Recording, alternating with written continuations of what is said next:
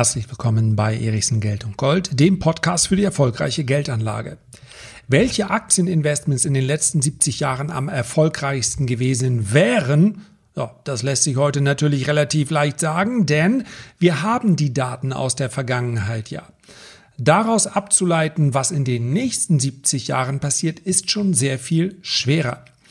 Dennoch versucht es jemand und über diesen jemand möchte ich heute sprechen. Und gleich am Anfang gibt es einen ganz, ganz wichtigen Tipp für jeden langfristigen Aktieninvestor, der den einen oder anderen vielleicht überraschen mag. Also, hört euch an. So, heute möchte ich dir berichten von einer beziehungsweise zwei Studien von jemandem, dessen Name du vielleicht noch nicht gehört hast. Hendrik Bessem-Binder, ich nenne ihn jetzt mal, beziehungsweise spreche ihn jetzt mal bewusst europäisch aus. Denn, obwohl er Amerikaner ist, tja, der Name Hendrik Bessem-Binder, der deutet darauf hin, dass er in irgendeiner Form europäische Vorfahren hatte. Darum geht es aber nicht und deshalb ist er mir auch nicht aufgefallen. Hendrik Bessenbinder ist Professor an der Arizona State University. Und wie Professoren das so machen, hin und wieder veröffentlichen sie auch eine Studie. Wir haben dann Zugang darauf, meist über die Seite der Universität. Aber das war es eben auch schon. Ansonsten betreibt er kaum Social Media. Er sucht auch nicht das Licht der Öffentlichkeit. Und das führt dazu, dass ihn ganz viele nicht kennen. Du wirst jetzt quasi durch diesen Podcast zu einem Insider, denn du solltest ihn kennen, denn das, was er von sich gibt, das hat Hand und Fuß. Ich habe ihn kennengelernt auf der Suche nach Statistiken bzw. Studien zum Thema Rebalancing. Wir werden gleich, keine Sorge, es wird kein großer Umweg sein, wir werden gleich darüber sprechen, was die besten Investments an der Börse in den letzten 70 Jahren waren und was wir daraus lernen können. Aber vorab ebenfalls ein sehr, sehr interessantes Thema, nämlich Rebalancing. Was heißt das? Ich habe ein Depot, im Depot entwickeln sich die Aktien unterschiedlich gut. Und beim Rebalancing, etwas, was Pensionsfonds schon aufgrund ihrer Vorgaben immer mal wieder machen, werden die Aktien rebalanciert. Das heißt also, ich versuche, sie immer wieder in Ausgleich zu bringen. Wenn also in einem Depot mit 10 Aktien jede Aktie mit 10% gewichtet ist und nach einer Zeit von einem Jahr beispielsweise die eine Aktie um 10% gestiegen ist und die andere Aktie um 10% gefallen. Was mache ich dann beim Rebalancing? Ich verkaufe dann diesen 10%igen Gewinnanteil, habe damit wieder die ursprüngliche Gewichtung im Depot und bei der schwachen Aktie kaufe ich die 10% hinzu. So, Rebalancing, ich sage es einmal ganz deutlich, ist aus meiner Sicht für alle anderen, außer riesengroße Pensionsfonds, die wie gesagt aufgrund Regularien, gesetzlicher Vorgaben sehr häufig so handeln müssen, Humbug. Rebalancing ist Quatsch. Warum? Weil man beim Rebalancing permanent die Aktien, die besonders gut gelaufen sind, verkauft und stattdessen die Aktien nachkauft, die besonders schlecht gelaufen sind. Sowohl beim aktiven Handel an der Börse als auch beim langfristigen Investment heißt es aber, Stärke kaufen und Schwäche verkaufen. Das heißt also, bei Verlierern darf man immer mal wieder prüfen, ist das hier tatsächlich etwas Fundamentales, was vorliegt? Was ist das Problem bei dieser Aktie? Wenn es ein schwacher Zyklus ist, wie beispielsweise im Ölmarkt derzeit, dann ist es kein Grund, die Aktie deshalb zu verkaufen.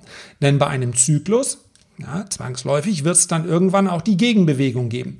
Dann ist es sinnvoll, nachzukaufen. Das ist aber eine ganz andere Überlegung als beim Rebalancing. Wer jetzt beispielsweise gesagt hätte im Jahr 2009 oder 2010, okay, die Technologieaktien, die sind sehr gut gelaufen, dann verkaufe ich die jetzt auch mal, der Anteil ist zu hoch in meinem Depot. Der hätte sich um massive Rendite gebracht. Und genauso könnte er jetzt sich die Frage stellen, war es das mit der Technologie? Also, mein Standpunkt, mein Rat an all diejenigen, die darüber nachdenken, Rebalancing, lass es sein. Darauf kommt im Übrigen auch, und ich, ich habe ja gesagt, er ist mir sympathisch, Henrik, Henrik Bessembinder. Er sagt, der, er hat überprüft, ja, wie laufen Aktien im Vergleich zu Treasury Bills, also solch mm, Staatsanleihen und so weiter. Und er hat gesagt, es war durchaus möglich, äh, Staatsanleihen in der Rendite zu schlagen. Was muss man dafür als Langzeitinvestor berücksichtigen? Zwei Dinge. Erstens, Diversifikation ist der Schlüssel. Denn in einem diversifizierten Portfolio ist es wahrscheinlicher, dass die Aktien, die im Portfolio gut laufen, mehr als das an Rendite bringen, was die schlecht laufenden Aktien verlieren. Man kann das Ganze natürlich noch deutlich verbessern, indem man die richtigen Aktien vorher auswählt. Dazu kommen wir gleich nochmal. Der zweite Punkt. Widerstehe der Versuchung, deine Gewinne zu, Gewinner zu verkaufen. Punkt. Bei den Gewinnern, die man im Depot hat, muss man nämlich die Analyse gar nicht mehr anstellen. Man weiß schon, es sind Gewinner. Man muss sie nicht verkaufen und den nächsten Gewinner suchen. Also, verkaufe deine Gewinner nicht. Womit wir dann zwangsläufig bei der Erkenntnis sind, Rebalancing braucht man nicht. So, und jetzt sprechen wir über die Studie. Henrik Bessenbinder hat untersucht, wie sich die Aktien seit 1950 entwickelt haben. Dabei ging es ihm nicht um die durchschnittliche Performance einzelner Indizes, sondern er hat herausgesucht, was macht eine Aktie eigentlich zu einem Superstar zu einer Aktie, die unter dem Strich zu den besten 200 einer Dekade gehört. Ja, er hat es also sehr breit gefasst. Er hat sich nicht nur die besten fünf oder sechs Aktien, sondern die besten 200 von vielen, vielen tausend angesehen. Und was führt dazu, beziehungsweise hier, welche Art von Aktien war in den schlechtesten 200 einer Dekade? Und dann hat er sich das angeguckt und was würdest du aus dem Bauch heraus sagen? Wahrscheinlich das gleiche wie ich. Okay, wenn wir uns jetzt mal gerade anschauen, was für einen enormen Erfolg Unternehmen wie Apple, Amazon, Microsoft und so weiter gerade hinlegen. Ja, das sind ja alles Technologieaktien, oder? Müssten dann nicht Technologieaktien tatsächlich die höchsten Renditen gebracht haben? Und korrekt. Tatsächlich haben sie das. Ein kleiner Einschub, den Bessenbinder hier nicht beschreibt, den wir aber im Hinterkopf behalten sollten. Technologieaktien im Jahr 1960 oder 1970 waren natürlich ganz andere als heute. Technologie ist, wenn man so will, immer State of the Art. Das heißt, heute betrachten wir eine Apple, eine Amazon ja schon nur teilweise, eine Microsoft und, und, und als Technologieaktien. 1970, 80 oder 90, ja, vor dem Internet, dann kam es langsam, waren Unternehmen wie General Electric Technologieaktien. Die haben die Technologie, Flugzeugtechnologie, Heizungstechnologie, äh, Klimaanlagentechnologie und, und, und. Ja, das heißt also, Technologie verändert sich natürlich. Aber dennoch darf man festhalten, dass Technologie offensichtlich nichts rein zyklisches ist in dieser Betrachtung, sondern dass man Technologieaktien, und ich glaube, das machen ganz, ganz viele nicht, weil sie sagen, das sind doch alles immer nur kurze Hypes, Technologieaktien darf man in seinem langfristigen Depot übergewichten. Ja, ich weiß, es kommt gleich ein Aber. Dieses Aber wird sofort erläutert. 23 Prozent aller Superstocks, so nennt er das, können also im Tech-Sektor gefunden werden in den letzten 70 Jahren. Das ist mehr als jeder andere Sektor. Aber in Relation zum Gesamtmarkt sind Technologiestocks eben nicht die, ist nicht die einzige Branche, wo man seine Wetten platzieren kann. Beinahe ebenso erfolgreich, zumindest auch sehr, sehr erfolgreich, war der Bereich, Bereich Healthcare, also Gesundheit, Telekom und, man glaubt es kaum, Energy, also Energie. Dazu muss man natürlich sagen, dass Ölaktien mehr als 50 Jahre lang sehr, sehr stabile Dividendenbringer gewesen sind.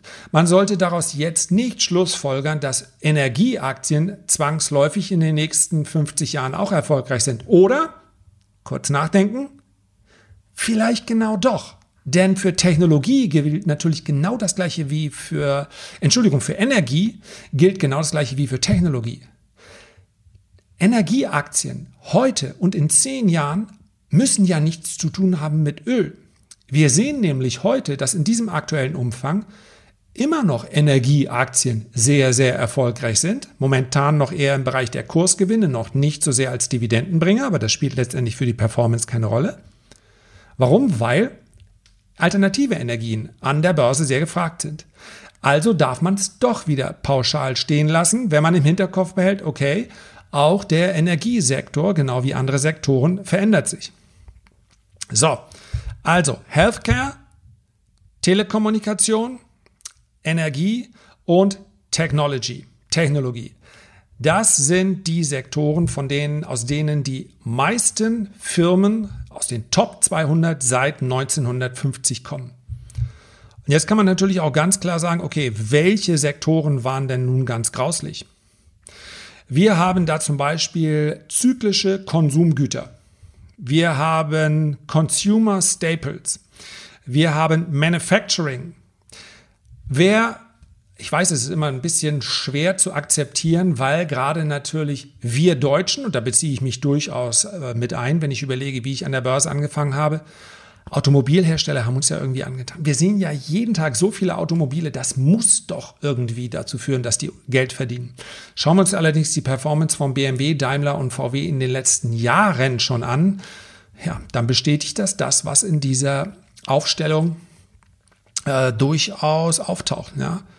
Mit solchen Herstellern konntest du über Dekaden hinweg nicht so viel Geld verdienen wie mit anderen. Es geht ja hier um relativen Vergleich. Es geht nicht darum, dass man mit jedem dieser Investments ein Minus eingefahren hat. Nur teilweise eben ein deutlich geringeres Plus als äh, mit den anderen, als mit den erfolgsversprechenden äh, Sektoren. Ja, und dann haben wir noch den Bereich Retail, also alles das, was um den direkten äh, Verkauf geht, äh, Bekleidungsketten und, und, und, war langfristig auch kein allzu erfolgreiches äh, Geschäft.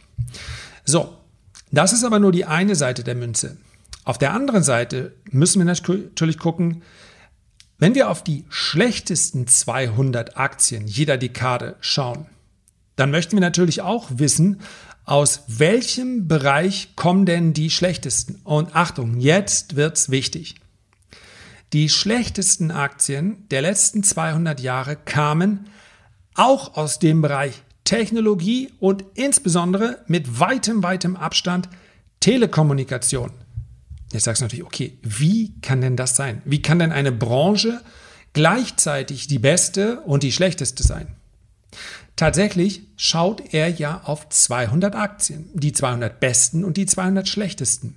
Und er schließt sich nicht aus, dass in den besten 200 überwiegend Technologie waren oder Telekommunikation, in den schlechtesten aber auch. Denn was heißt das?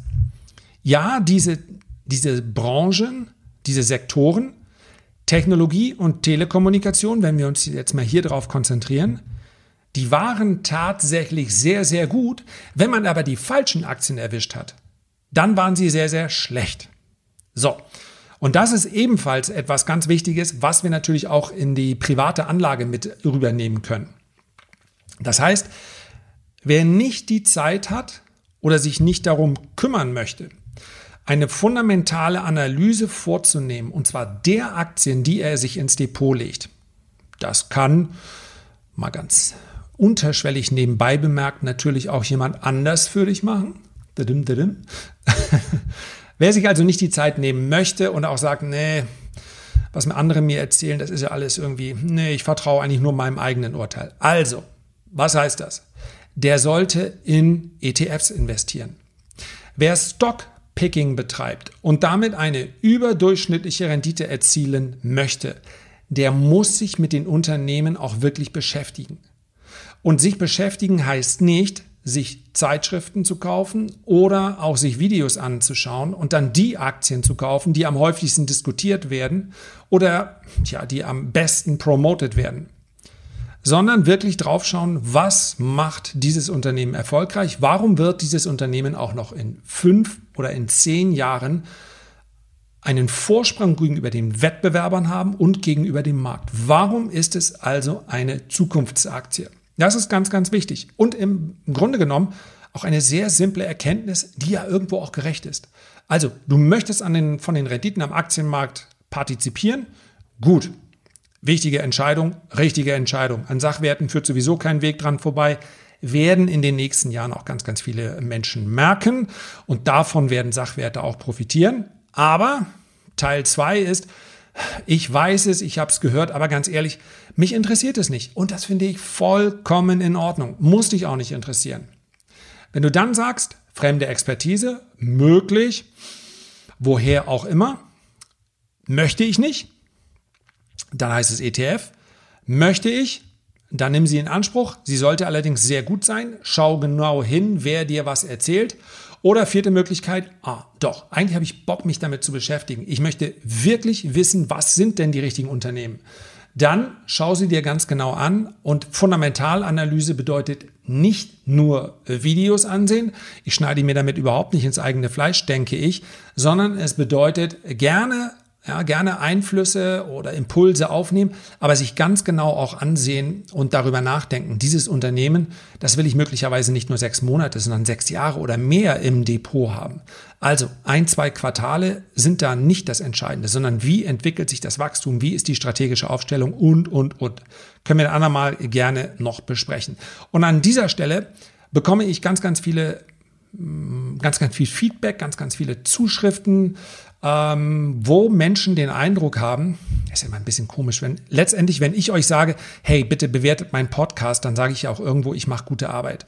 Es ist mir lieber, wenn ihr das sagt. Also ich freue mich wahnsinnig über das äh, Feedback, was ich von euch in letzter Zeit bekomme. Wenn ihr Lust habt, dann nutzt dieses Feedback doch auch, beziehungsweise gebt es mir als kleines Dankeschön unter diesem äh, Podcast, wenn das auf der Plattform möglich ist, wo ihr das Ganze gerade äh, hört. Vielleicht ein Stern, vielleicht eine Bewertung äh, würde ich mich riesig drüber freuen. Das war's für heute. Herzlichen Dank für deine Aufmerksamkeit. Ich freue mich, wenn du dir die Zeit nimmst, ein Feedback oder einen Kommentar zu hinterlassen und am allermeisten freue ich mich, wenn wir uns beim nächsten Mal wiederhören. Bis dahin, hab eine gute Zeit. Dein Lars.